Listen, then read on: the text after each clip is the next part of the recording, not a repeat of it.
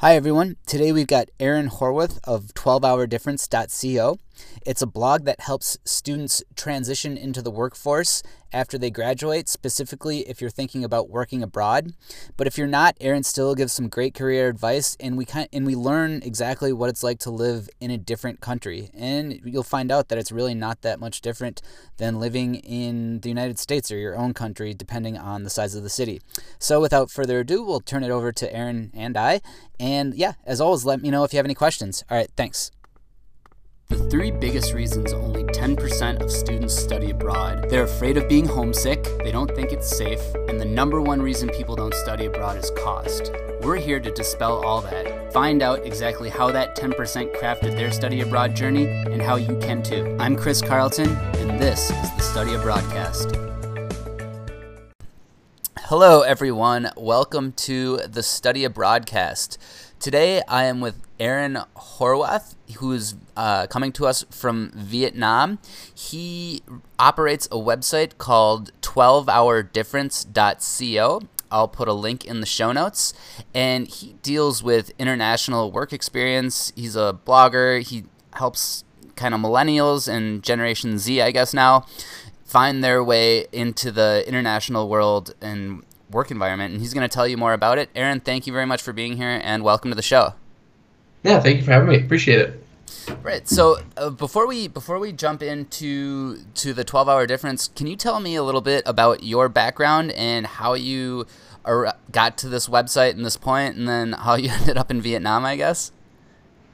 Yeah. So uh, twelve hour difference is actually a side hustle of mine. So my day job is working as the head of global training at an international technology company called Pixelz, and we do post image editing, and we have several hundred staff, I guess like 700 staff here in Vietnam, and then a couple uh, a couple more kind of scattered around the world. But so I came to uh, that's my day job, and, and I lead our technical training team, and we built an online training platform, and that's kind of what I do during the day. But I've had kind of I've been very lucky to have the chance to live in Hong Kong and now Vietnam for since graduating in 2014, basically. And so I I was surprised knowing how popular study abroad was, that there wasn't a lot of great information about how you would actually move your career abroad. And since I was in the process of doing it, um, certainly not like all knowing, but kind of having gone through getting a job in Hong Kong and then getting a job in Vietnam, I wanted to share my experience of, of going through that with other people and kind of at least enlighten a little bit on what the process is like and some ways to, if you're interested in moving your career abroad, how to do that, and uh, and then also just my own personal experience doing it as well.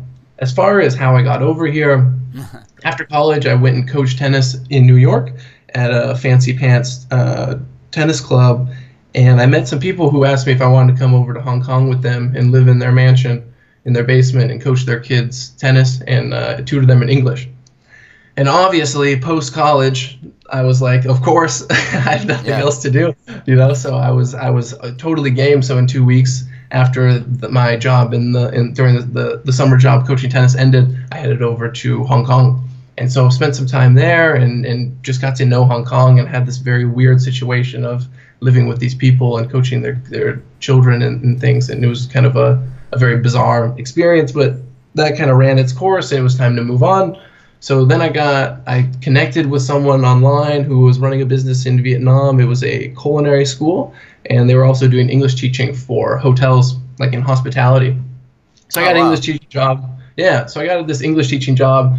Uh, no guaranteed contract, no guaranteed money. Could have been a total fluke and totally fake, but I was uh, I was willing to take the risk and came over here, and it was fairly legit and worked there as a, just an English teacher, enjoying being 23 and living in Hanoi and things. And uh, eight months or so went by, and it kind of came time to where I was looking, I was getting a little bit worried about getting going full on down the English teaching path. And so I was looking to get maybe out to do something a little bit different.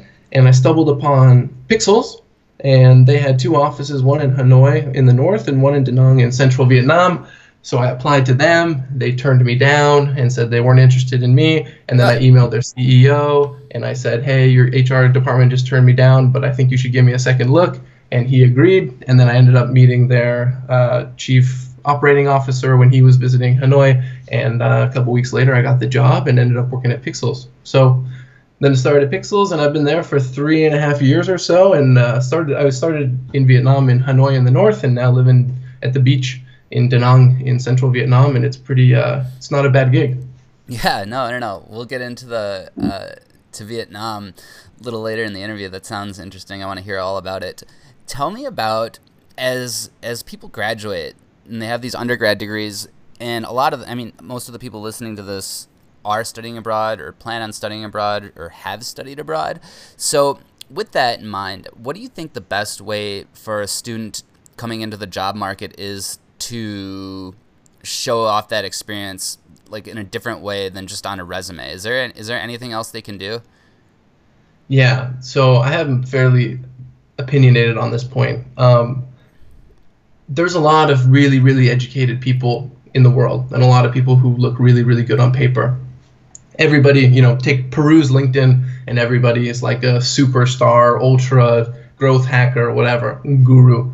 And uh, so I think what employers are finding out now, and it started mostly like in tech, in, in developers, and understanding that you didn't need a degree as a developer to be a really good developer, and is kind of now growing out of that movement. What employers are really looking for, in my opinion, is people who are already demonstrating the skills that they're trying to sell employers to. So if I'm a writer and I'm looking to hire writers, if I Google your name, I should see your writing online, that you're publishing content. If you're a photographer, I should see your Instagram and that you have followers and that you're posting content all the time and that you're actually doing photography. If you say that you're a salesperson, even coming out of college, you should have a little. I did the same thing. I had a little e commerce site that I set up in Vietnam um, on my own, just kind of as a fun project. But if you're going to go to an employer and say I'm a I'm a sales guy, the first thing that they should be asking is, okay, what have you sold? Like, what are you selling? Do you have an e-commerce site? Um, do you have something set up where you're actually doing sales?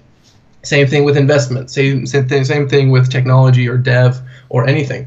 I think when I, when you you should really be using out of college Google to your advantage and have you know don't have social media to follow funny cat videos, but have a Twitter that's super professional that has all your opinions about the industry you're interested on it. Have a website with your professional portfolio, even if that's just papers from your college courses posted on there. Um, your thoughts about the industry should be up there. And if you're a photographer, like I said, your, your your photo should be up there. So when I Google you as an employer, all that stuff should be should be online, and that's really really important because what it does is it offers you opportunities connect to connect with people in your industry and it also gives you vis- visibility. So your podcast is a great example. Not only do you have this podcast you're meeting really important connections every day that you do these interviews with people who you can then later on when you need to hit up and say hey remember me like we did this podcast and uh, et cetera et cetera i'm interested in maybe working for your company or however you want to leverage those relationships but you have those relationships now the same thing goes for anybody else. Um, if I'm writing, you know, blog posts about business, what I can do is go and ask an expert in my field, "Hey, I have this little like blog. Would you be interested in getting providing me a quote for it?" And then you they give you the quote, but unknowingly they've also given you that professional connection as well. So that's my big thing um, right off the bat. Yeah, that's that's actually really good advice to post your work from college online. Like, there's no there's no privacy or anything like that. That's a really good idea. I've n- I haven't heard of that. Um, also, too, guys, if you're listening, what a lot of what Aaron's saying too is like I you have no idea how much I wish I could go back and start. Like the the, the number one asset you have right now, I think, is are kids coming out of school or if they're still in school, is time. Like you can just start slow and do something consistently, and over a period of time, it'll grow into something pretty cool and some employer somewhere will pick you up for it. Um, yeah, that those are my two cents. And then yeah, you you could even add on to that and say it doesn't need to grow. Like my 12 hour difference didn't have a million followers, right? But I was in Forbes twice because of it. And now I have that. When you Google my name, that comes up. Is that I was in Forbes about working abroad, and that's pretty cool. And that's because I made connections through doing interviews as part of it. And so these things, you know, I wouldn't never do things just in hopes of getting followers. Do something that you're interested and passionate about. Yes. And it will, it will end up working its way to benefiting you at some point, even probably in a way that you had never expected when you originally had thought of the idea and started executing on it. Okay. So then let me ask let me ask you a simple question. If just right here on your site it says gain international work experience. So let's say I graduate and I want to go abro- like I'm thinking about going abroad. There's not really the job market's stale where I mm. live, or you know, to get that experience, what advice or I guess motivation would you have to someone, or even fears they have of just okay, studying abroad is one thing, but now I've actually got to live out there. Like, what what what do you tell someone in that situation? Well, hopefully you're excited about it. I mean, there is, you know, you should be some, there should be definitely be some hesitation because it is a really big move.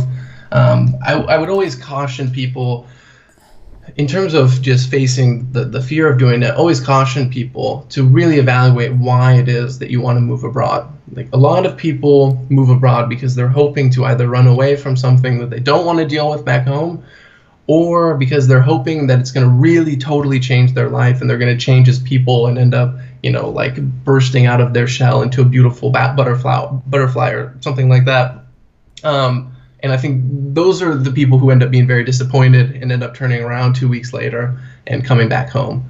Um, I think, yeah, you just have to, if you're the type of person who can say, I know by doing this, things aren't going to go super smooth, there's going to be some risk involved. It may not work out the way that I had originally planned. If I feel like I'm flexible enough to handle, you know, changing plans or or doing a job maybe I don't really like at first, so that I can maybe jump jump to a job that I really like um, afterwards. If you're that type of person, then you should feel like you're kind of pretty well equipped for the experience. Um, if that doesn't sound like you, then at least reevaluate why you're interested in uh, in doing it.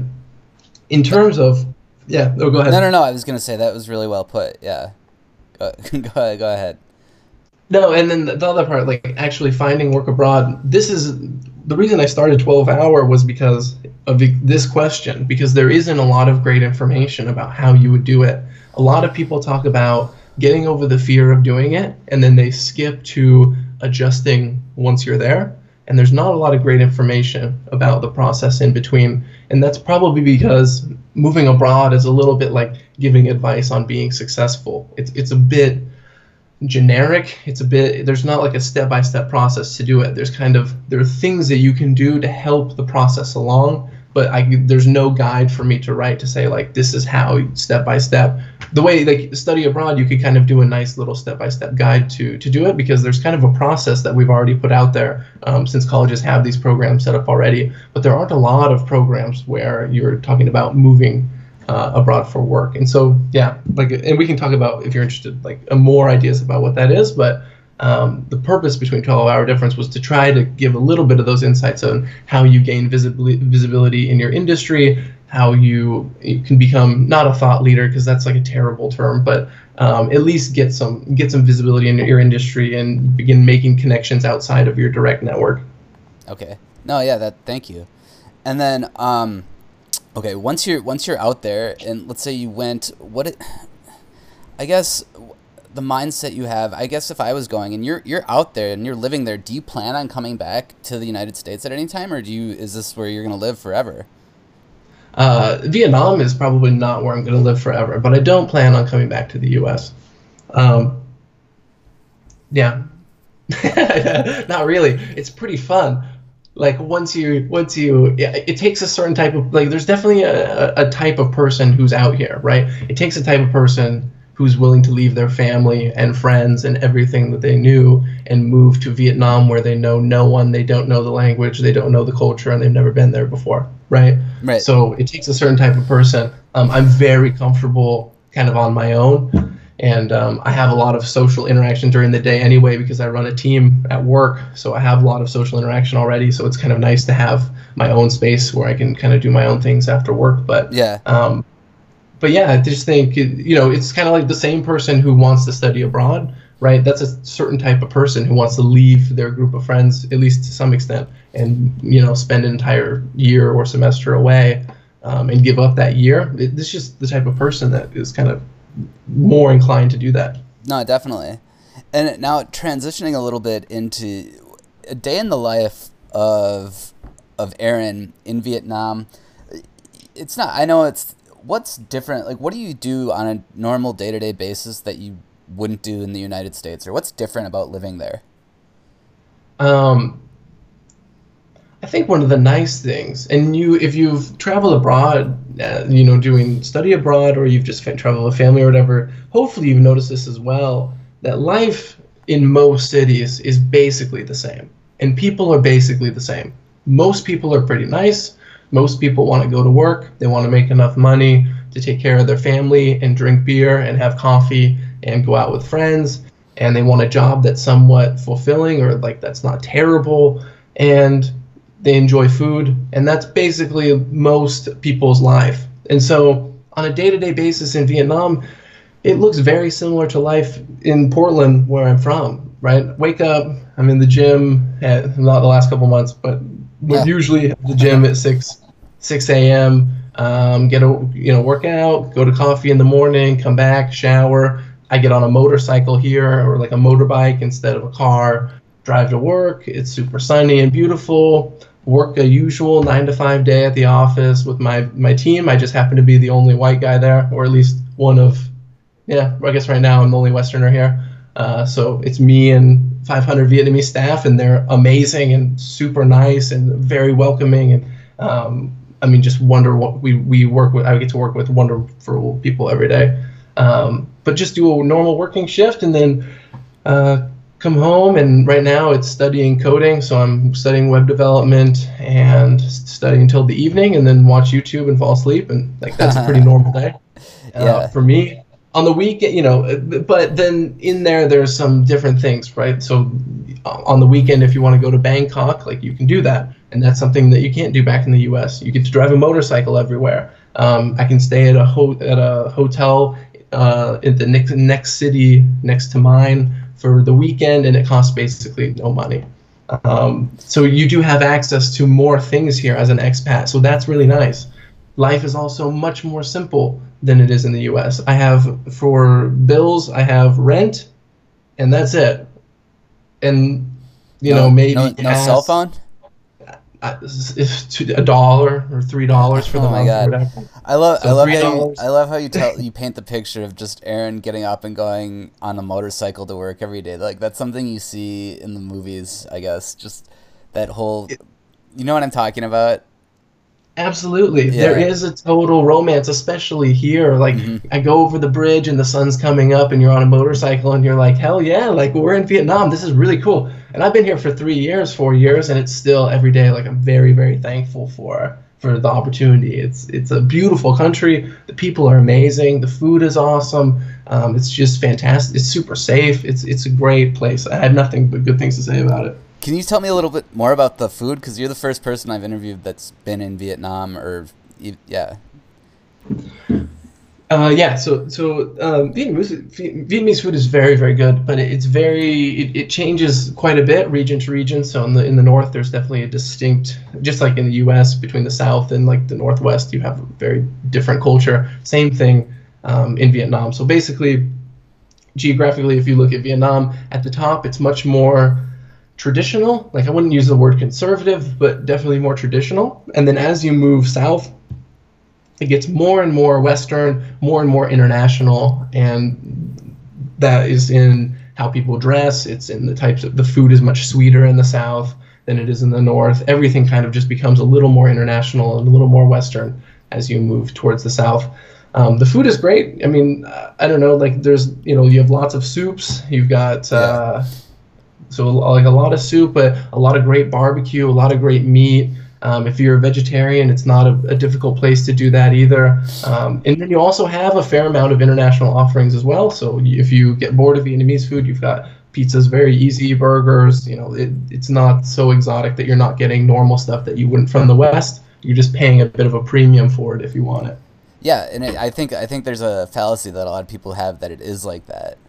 Uh, I'm looking it up right now. It's there's seven seven million people in Hanoi.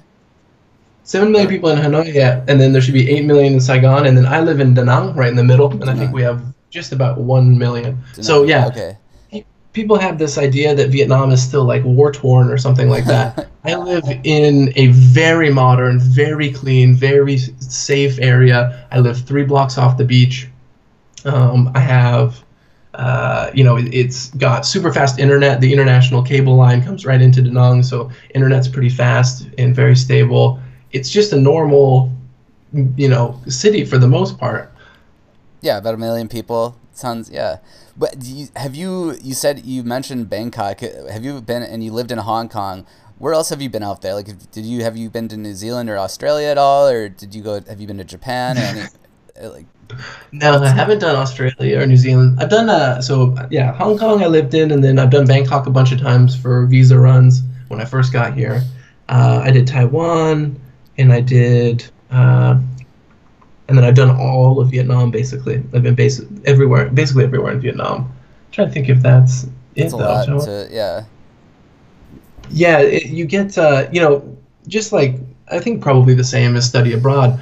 When you first get there, it's very maybe you your study abroad's on a bit shorter time scale, so maybe it's more compressed. But for me, like you first get here and you want to travel a lot and stuff, but um, you know, humans are very good at acclimating, and Vietnam life is my life now. I feel like I grew up here. I got here when I was 22, 23, and I'm 26 now, uh, looking towards 27. And so Vietnam life is like what I know at this point, and so you get very settled in. And so to me, it's like a lot of effort to think about like traveling to another country now. Right. So uh, yeah, you get out of the habit of traveling a little bit. It's easy to get comfortable here for sure. Okay, well, yeah, that's uh, that's all I have. Is there uh, one thing I ask people? Uh, are there any recommendations you have as far as maybe like a book or app or blog or website that you want other than the twelve hour difference? Uh, like as a reference for like inspiration for being abroad, or sure, yeah, yeah, yeah, yeah. I would read uh, Emerson's Self Reliant Man, actually, um, or sorry, Self Reliance. Self reliance. I think that I know it's not maybe like a traditional travel book, but if you want to get fired up about taking your own path and being independent and all of those themes, Emerson nails it in Self Reliance, and it's a fantastic little essay. And I usually read it on the plane anytime I'm traveling internationally to somewhere, just because it gives you that little bit of kick uh, that you should feel when you're getting to travel somewhere. Nice. That yeah, that's uh, that's that's exactly what I'm looking for. That's the kind of stuff that I want to post. All right. Yeah. Aaron, thank you very much for doing this. Guys, leave us an honest review of the show. Let me know how I'm doing. Hook up on social media. We post new interviews, or there's a little thing on the about page where you can I can email you new interviews too. All right, Aaron, thank you very much for being here, and we'll talk to you again soon. No problem. Thank you. Thanks. Hey guys, I hope you enjoyed the show. Be sure to check out all the really neat infographics on the rest of the posts as well as the interviews. There's a lot of good information. You should also download Studying Abroad 201. I really recommend it if you need kind of a fire lit under your ass for studying abroad and you need some motivation. It crafts my journey and exactly what I did. Also, you, we can email you new interviews or you can connect with us on social media. All right, thanks a lot.